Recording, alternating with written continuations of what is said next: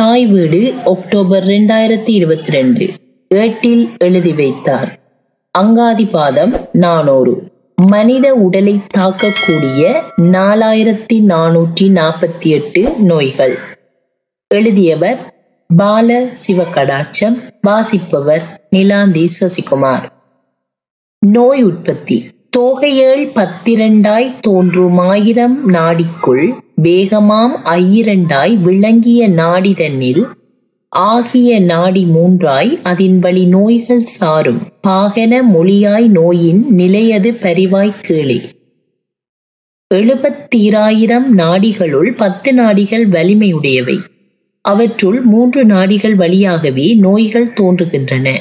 அத்தகைய நோய்களின் இயல்பு நிலை பற்றி அக்கறையுடன் கேட்பாயாக.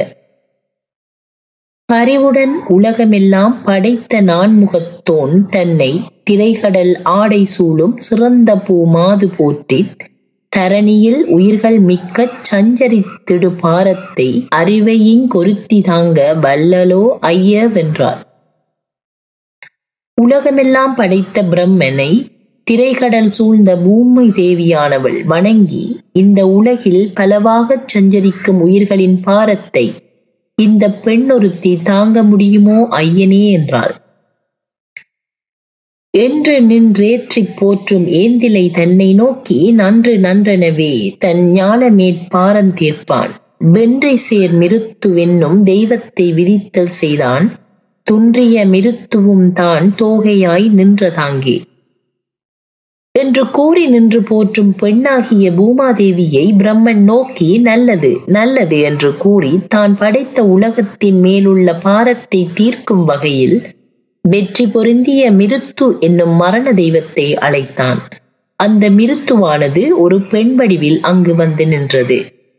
நின்றவம் மிருத்தின் நாமம் நிகழ் நீல கண்டி என்ப சென்றதி ரயனை போற்றி தேவர்கள் தேவே என்னை இன்றுரு விதிக்க வந்த தேதன விரங்கி கண்ணீர் பொன்றிகள் முளை மேற்சோர வழுதிவை புலம்பினாளே.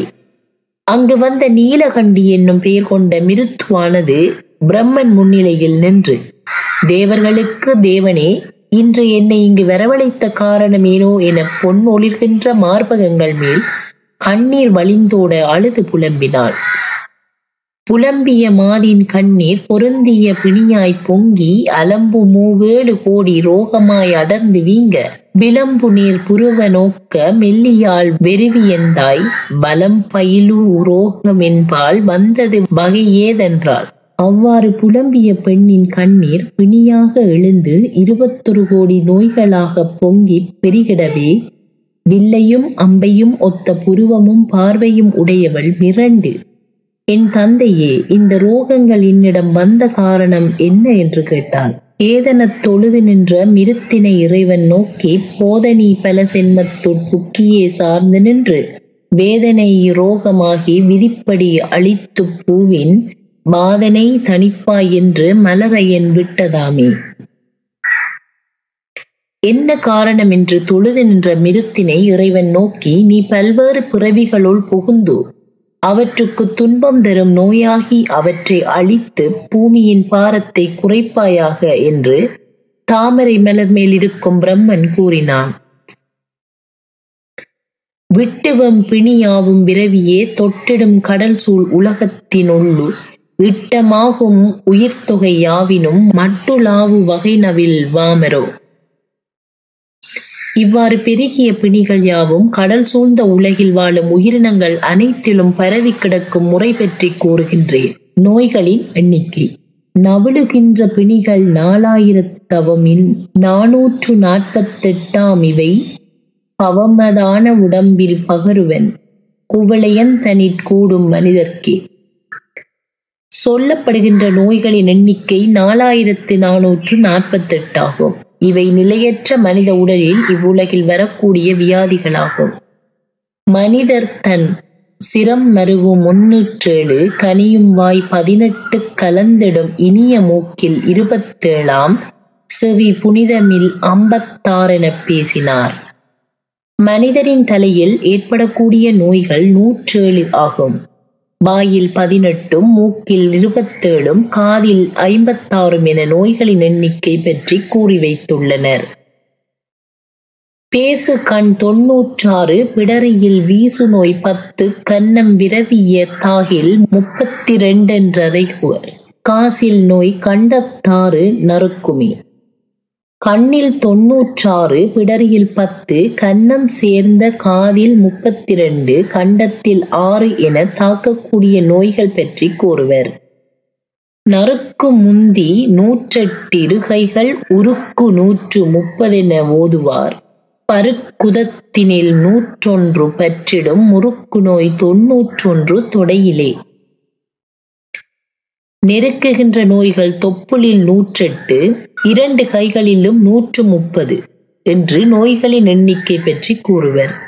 மலவாசலில் நூற்றொரு வகை நோய்கள் ஏற்படலாம். தொடையிலே வரக்கூடிய நோய்களின் எண்ணிக்கை தொன்னூற்றொன்று ஆகும். தொடை அடுத்த கெண்டை முழங்கால் சொல் அடையும் நோய் நாற்பத்தேழு என்று அறைகுவர். இடையில் நூற்றைஞ்சு இதயம் நூற்றாறு நோய் படை முதுகில் ஐம்பத்தி இரண்டாய் பார்ப்பதே. தொடை கெண்டைக்கால் முழங்கால் என்பவற்றில் அடையும் நோய் நாற்பத்தேழு என்பர். இடையில் நூற்று ஐந்தும் இதயத்தில் நூற்று ஆறும் முதுகில் ஐம்பத்தி ரெண்டும் வரக்கூடிய நோய்களின் தொகை என கூறுவர். ஆயதுள்ளங்கால் முப்பத்தொன்றாம் அவை ஏயதாம் புறந்தாள் இருபத்தைந்து தோயும் நோயும் தொகையுறுப்புற்றது. நோயுடம்பின் மூவாயிரம் நூறதே. உள்ளங்காலில் முப்பத்தொன்றும் புறங்காலில் இருபத்தைந்துமாக உடல் உறுப்புகளில் மட்டும் ஏற்படக்கூடிய நோய்களின் தொகை மூவாயிரத்து நூறு ஆகும்.